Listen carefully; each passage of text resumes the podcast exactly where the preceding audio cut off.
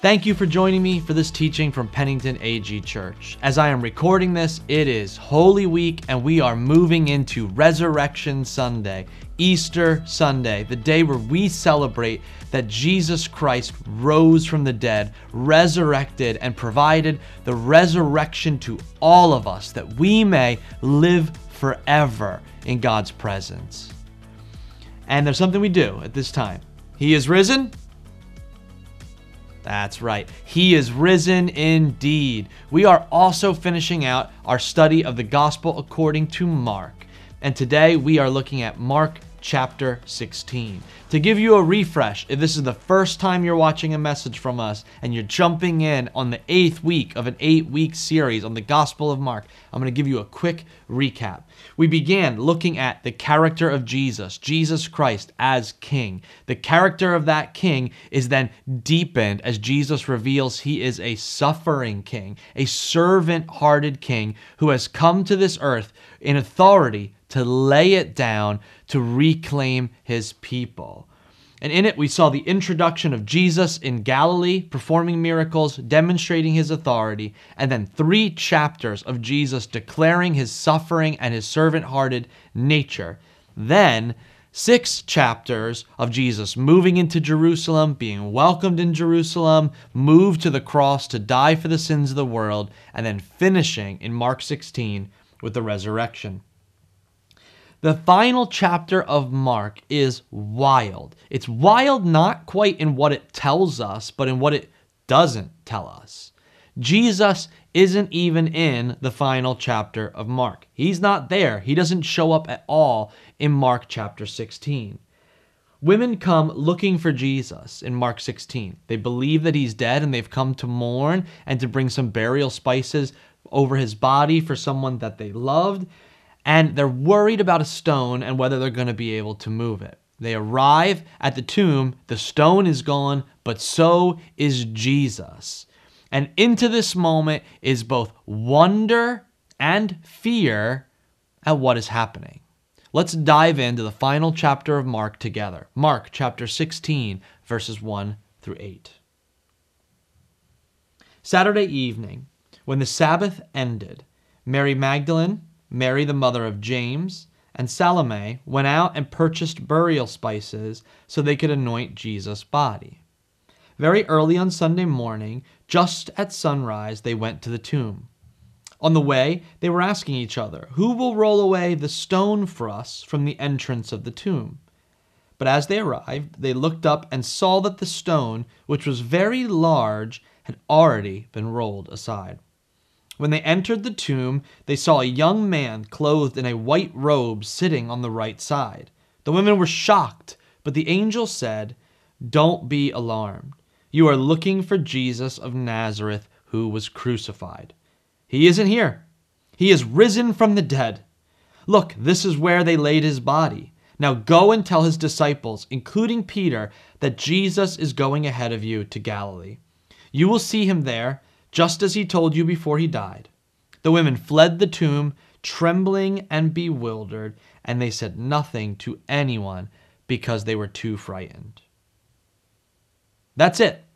That's the resurrection story in Mark and how his 16 chapter biography of Jesus' life ends. Quick recap if you weren't paying attention. Mary Magdalene, Mary the mother of James, Salome, some of Jesus' most devoted followers, the ones who provided for him in Galilee and were financial benefactors, the same women who watched Jesus die in crucifixion on Friday, who followed him and saw where his dead body was laid to rest, are now, at the first moment they can after the Sabbath, at first light, they have come to honor him and bring burial spices over his body. They're worried about the stone, but when they look, it's already been moved aside. Without hesitation, they dive into the tomb to find out what's going on. These women are devoted, persistent, brave disciples of Jesus. But apparently, they are not prepared for what they see inside the tomb an empty space where the body of Jesus should be laid, and next to where the body is, a young man in white clothing who tells them that Jesus has been raised from the dead. He's gone to Galilee. And Mary, Mary, and Salome, these most devoted, persistent, and brave disciples, are frozen in fear and awe. The young man gives them these instructions 1. Do not be afraid. 2. Go and tell others about what you see here. And what they do is they are afraid and they go and they tell no one about what happens. That's the end of the gospel according to Mark. That's Mark 16, verse 8. The end. Are you feeling dissatisfied by the resurrection story in Mark and how it ends? Or maybe you're scratching your head thinking we missed something along the way.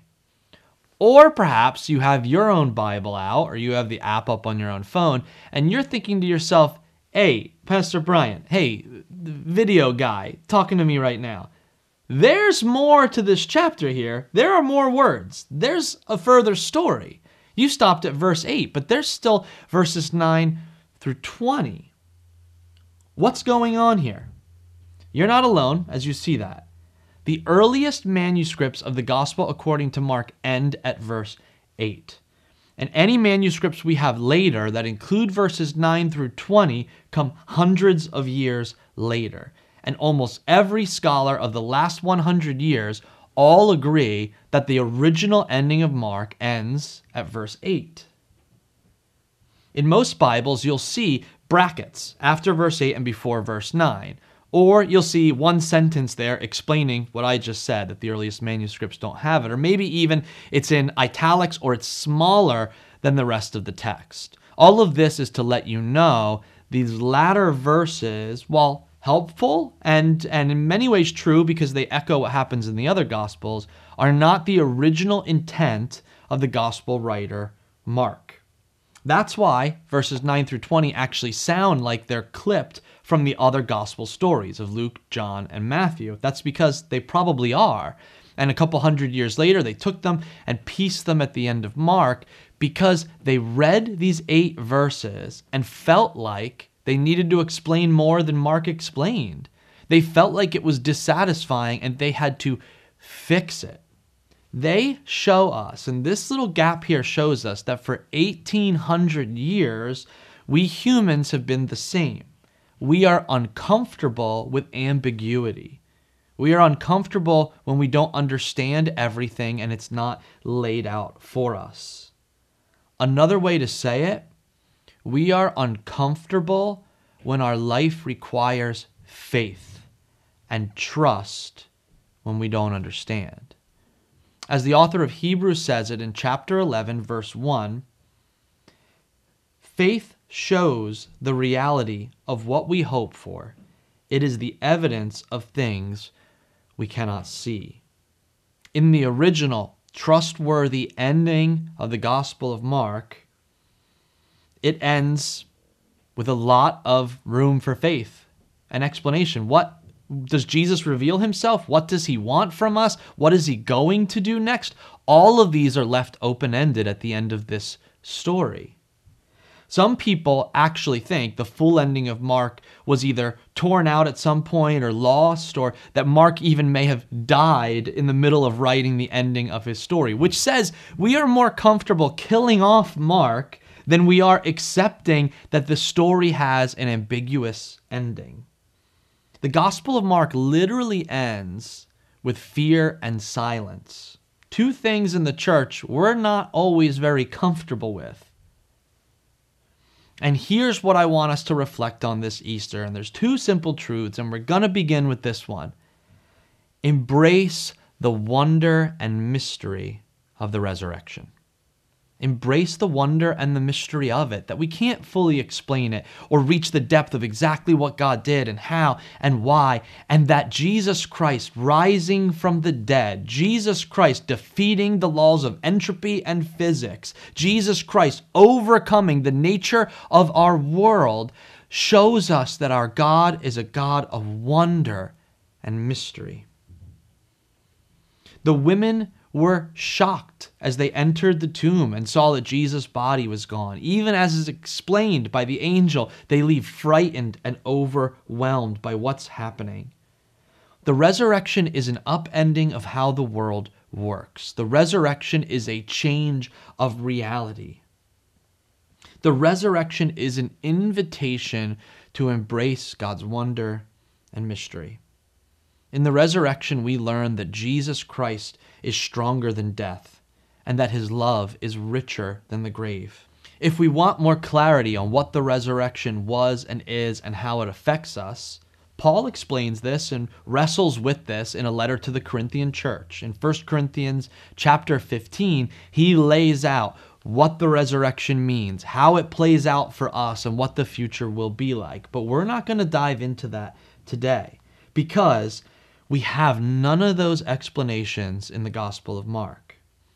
All we see is that God is at work, that Jesus, who was dead, is alive, and that he has more work to do, and he wants us to join him in that work.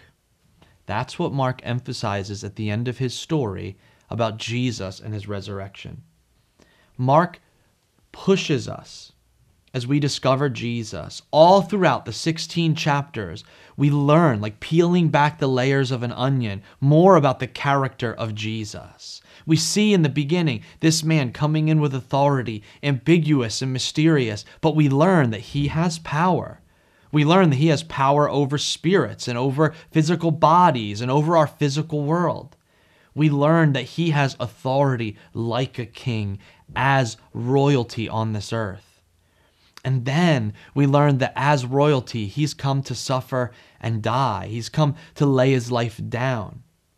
And then in the final chapters, we see him handing over authority to his disciples and calling them to model him and, and walk alongside of him.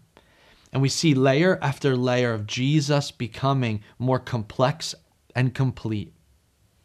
And in the resurrection, that Jesus we see now gets added a layer of complexity that reminds us we can follow Jesus for three years. We can read all 16 chapters. We can read all four versions of Jesus' life in the Gospels. We can read the New Testament, the Old Testament. We can read scholars and commentaries and have conversations and still be overwhelmed by the wonder and mystery of Jesus. At this point in my life, I know more about God than I ever have before. And I can see more clearly now the gulf and how wide it is between what I know and what there is yet to still discover about the beauty of my God in Jesus Christ. Eugene Peterson, theologian, author, pastor, author of the Message translation of the Bible, says this about following Jesus The way of Jesus cannot be imposed or mapped. It requires an active participation in following Jesus as he leads us through sometimes strange and unfamiliar territory, in circumstances that become clear only in the hesitations and questionings, in the pauses and reflections where we engage in prayerful conversation with one another and with him.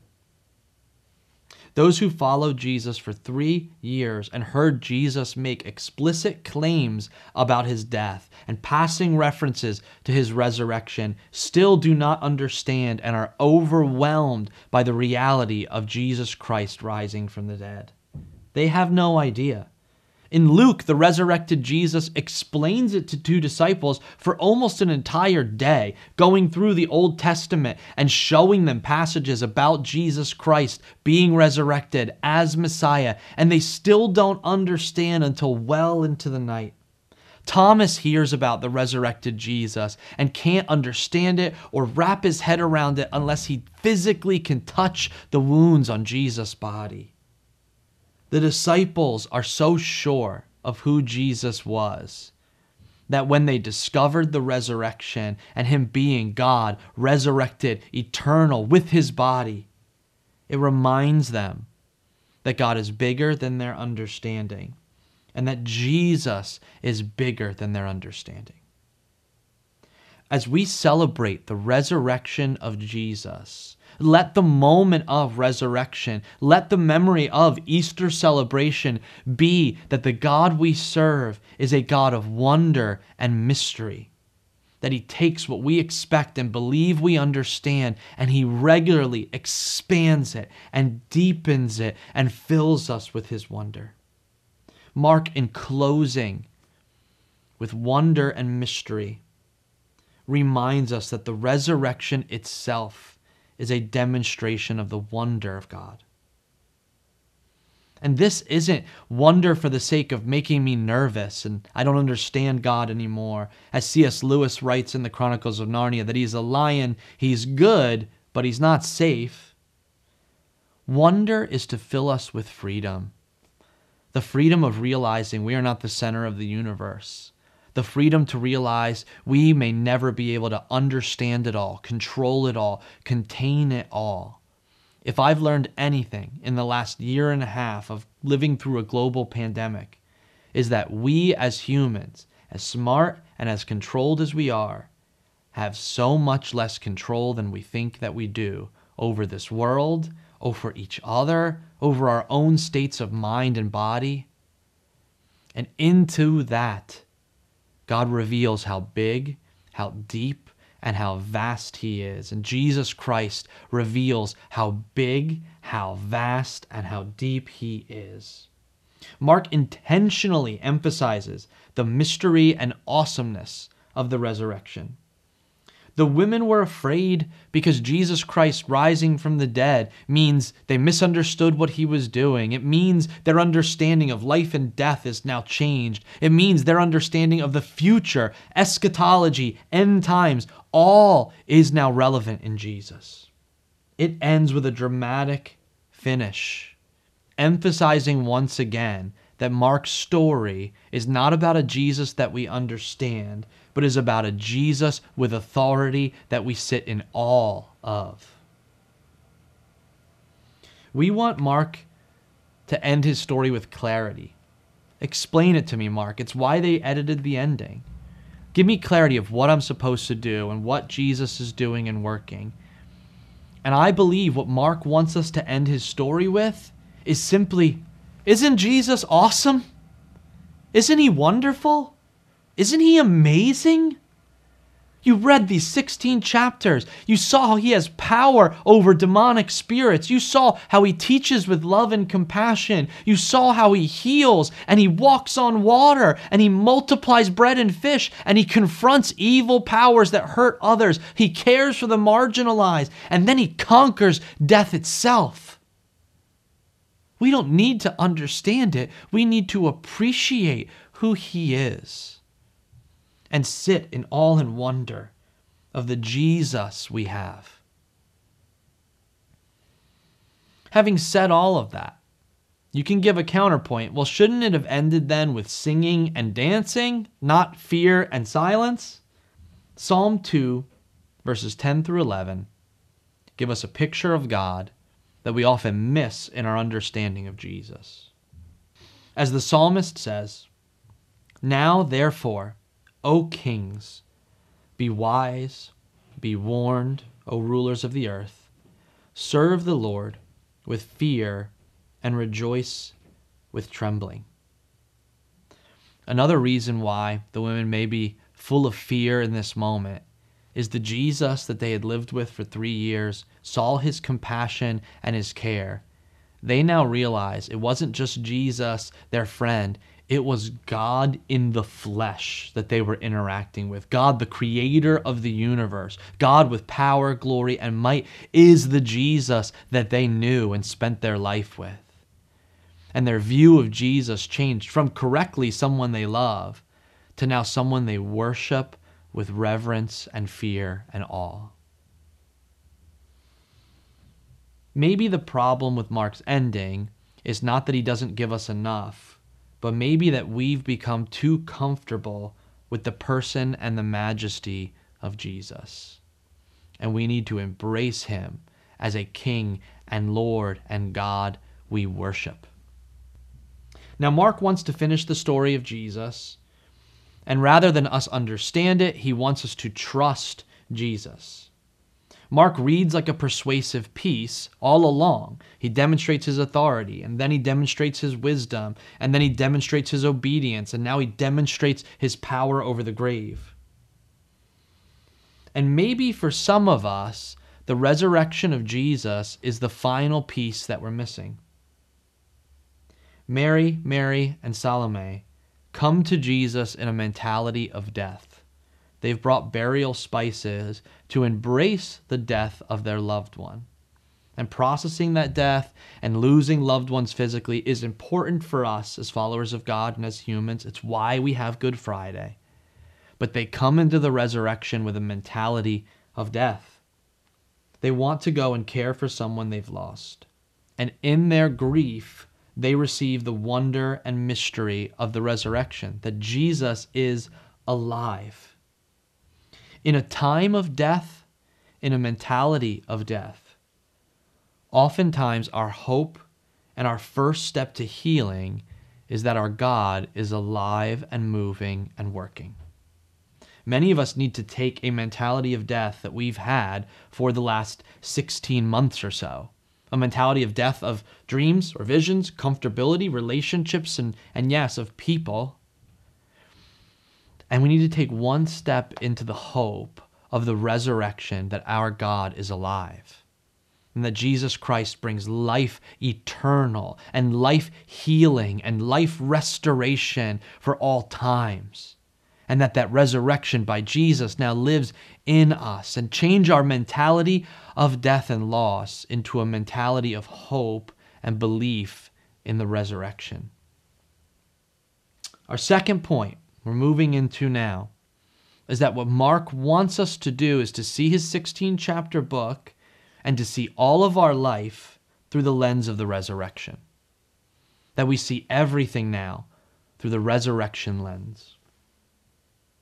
One of the theories of the gospel according to Mark that's really cool is that Mark is meant to be read multiple times. It's why it's short, it's why it flows. It begins with a dramatic declaration that Jesus is the Son of God, and it ends with a dramatic display that Jesus is the Son of God with power over death. And that we read the resurrection story, and as the angel tells us to return to Galilee, we start back in Galilee in chapter 1 as Jesus enters, and now we read the story of Mark through the lens of the resurrection. Galilee is where the story began, where Jesus declared himself king, where Jesus revealed his power and authority, and Mark is telling us read the story again, understanding Jesus as God resurrecting, and see this all through that lens. Romans chapter 1 verse 4 declares about Jesus. This is Paul writing to a Roman church. He says about Jesus, He was shown to be the Son of God when he was raised from the dead by the power of the Holy Spirit. He is Jesus Christ our Lord. Mark says, You now see that he is God raised from the dead. Now see his story through that lens the time we see Jesus blessed and claimed by God from the very beginning in Mark chapter 1. It says, You are my son, the beloved. With you I am well pleased. We see through the resurrection the declaration that Jesus is God. In Galilee, as we read it again, Jesus doesn't just miraculously feed thousands. When he spreads out the feast, the desert becomes green grass, and now we see the shadows and reminders that this is the Messiah. This is God performing miraculous feats and feeding his people. In Galilee, Jesus doesn't just perform incredible magic tricks by walking on water, he calms chaos and he takes on the divine name, I am. Yahweh. In Galilee, the, the disciples see Jesus transfigured on the mountaintop and surrounded by the presence of God. We look at Galilee, we see that every appearance of Jesus is a foreshadowing of his resurrection. In chapter 2, Jesus takes Peter's sick mother in law by the hand and raises her up. She is healed. In the same chapter, he calls a paralyzed man to raise up, and he gets up, takes his mat, and goes home. In chapter 5, Jesus raises a child from the dead. Talitha cum, he says, little girl, get up. In chapter 9, he takes a little boy who cannot speak or hear, raises him up, and heals him. When we go back to Jesus in Galilee, we see that he is about healing and resurrection all along we see the work of Jesus as bringing life back to what is dead. of Jesus healing the broken world and making right what is wrong. We see Jesus expel the forces of evil, unite heaven and earth in his presence, and teach us to believe in him, his kingdom come, his will be done on earth as it is in heaven. There is an idea that in Mark, Jesus never waits never waits around. He never wastes time. He's always moving and he's active. And in the resurrection, we see still Jesus unable to wait. He's not there. He can't wait around. In fact, it's like he leaves his angel assistant there sitting behind, and the women arrive, and the assistant's there, and he's like, Hi, ladies, you're a little late. Jesus is already gone. He's on to his next mission, but he left me here to just explain to you. He's going to meet you in Galilee so you can get there. Also, how do you like your coffee? Cream and sugar? Where do you want me to get it? Follow Jesus. I'm going to take this for you. Jesus is so on the move that he's not even there in the grave. They have to go and find him. He's already ahead of them in Galilee. Jesus has too much to do to wait in the grave and be dead. Mark says, The story I have told you should so convince you that Jesus is God in the flesh. The resurrection should prove to you that He was God all along and He has come to conquer this world. Now go and tell and get back to work. Revisit the story through the lens of the resurrection. Revisit your life through the lens of the resurrection. He is not here. He is at work again, and He is calling us to be at work alongside of Him. Tell the story. Tell the story in the completeness that we now understand Jesus to be. Coming in in chapter 1 rising from the dead in chapter 16. Jesus Christ, our King who is a servant, our God who conquers death. And the angel tells them, You will find Jesus back in Galilee, doing what he did before, and empowering you to now do it as well. You will find Jesus in Galilee. You will find him among the poor you will find him with the sick. You will find him caring for the broken and the marginalized. Being people of power now, embracing the resurrection that Jesus now promises us that if we trust in Him and we embrace His power, His resurrection is ours as well, and we will live forever, and death will not touch us. We will close our eyes on this earth and we will open them in eternity. And the power that lives in Jesus now lives in us by His Holy Spirit. And Jesus says, Now you go back to Galilee and you spend your time among the poor and marginalized. You spend your time healing those who are sick. You spend your time fixing what is broken. The cross shows power being laid down to serve others in need. The resurrection is our call to embrace that power, that power to lay down our lives and serve those in need.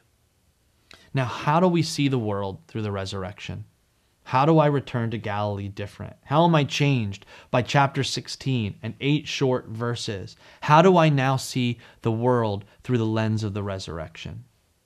How do I see death now knowing that my fear of death is conquered in Jesus Christ? How do I face my eternity now? What power now resides in me? What hope and peace for the future now rests in me? How do I view healing and physical ailments of this world now that I know there is a resurrection and a God with power over this world? How do I view every situation that I've looked at without hope, frustrating and pessimistic, now knowing that even the grave God can conquer? And how do I live my life with hope and with joy and with expectation that my God rules and reigns forever. How do we see the wonder of God in every moment of our lives? The wonder of God in nature as we see a sunrise, as we experience the beauty of trees and mountains and streams and fresh air.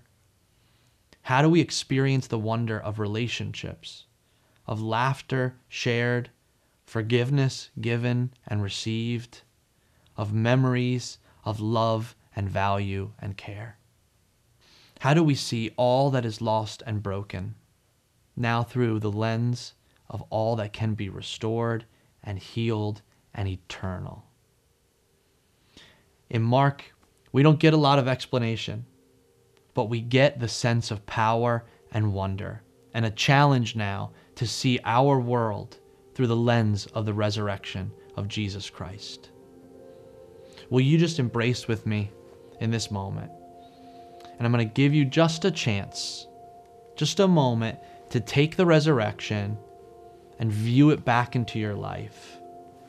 To invite Jesus to just speak with you today about the power of hope and the power of life eternal and the power of the God we serve in Jesus. Wherever you are, just meditate with me. If you're watching this on a phone, if you're watching this at home, wherever you are, just get into a position and let's together embrace the resurrection of our God.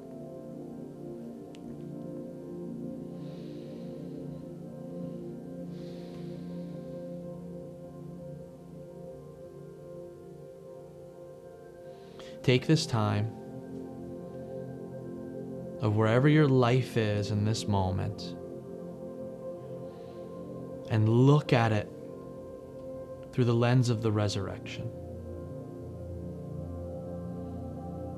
Invite the power, the eternity, and the hope of Jesus to now speak into every situation of your life your job, your family, your body, your future, your past? What does it look like through the lens of new life out of what has died? What does it look like through the wonder and power of an eternal God of resurrection?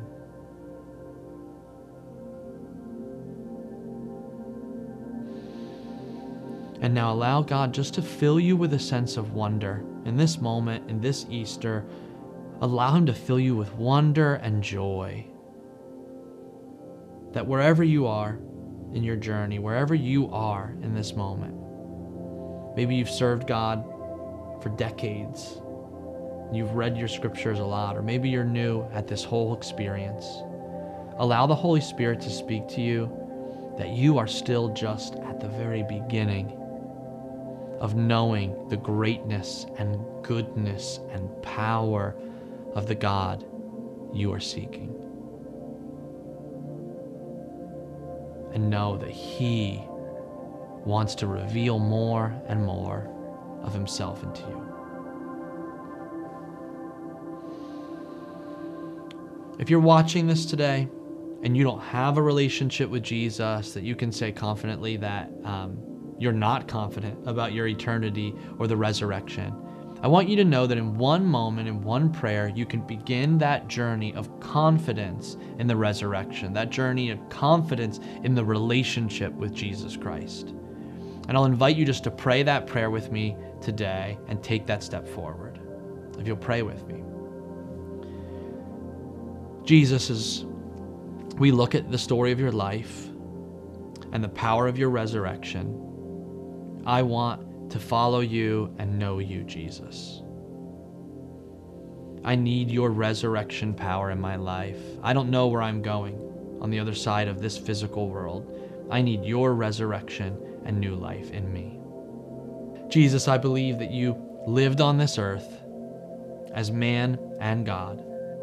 You took my sins upon yourself on the cross, that you died in my place and that you rose from the grave on the third day, that you resurrected with power and life eternal.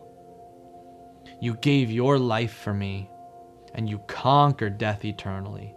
Today I give my life to you, trusting in you and trusting in the promise of your resurrection. Will you be my Savior and King? In the name of Jesus. Amen. If you prayed that for the first time today, just click one of the links around here and let us know. We would love to celebrate with you and walk alongside of you as you discover the beauty and power of our resurrected King in Jesus Christ. Thank you for joining me this Easter. Happy resurrection and celebrating the new life in Jesus.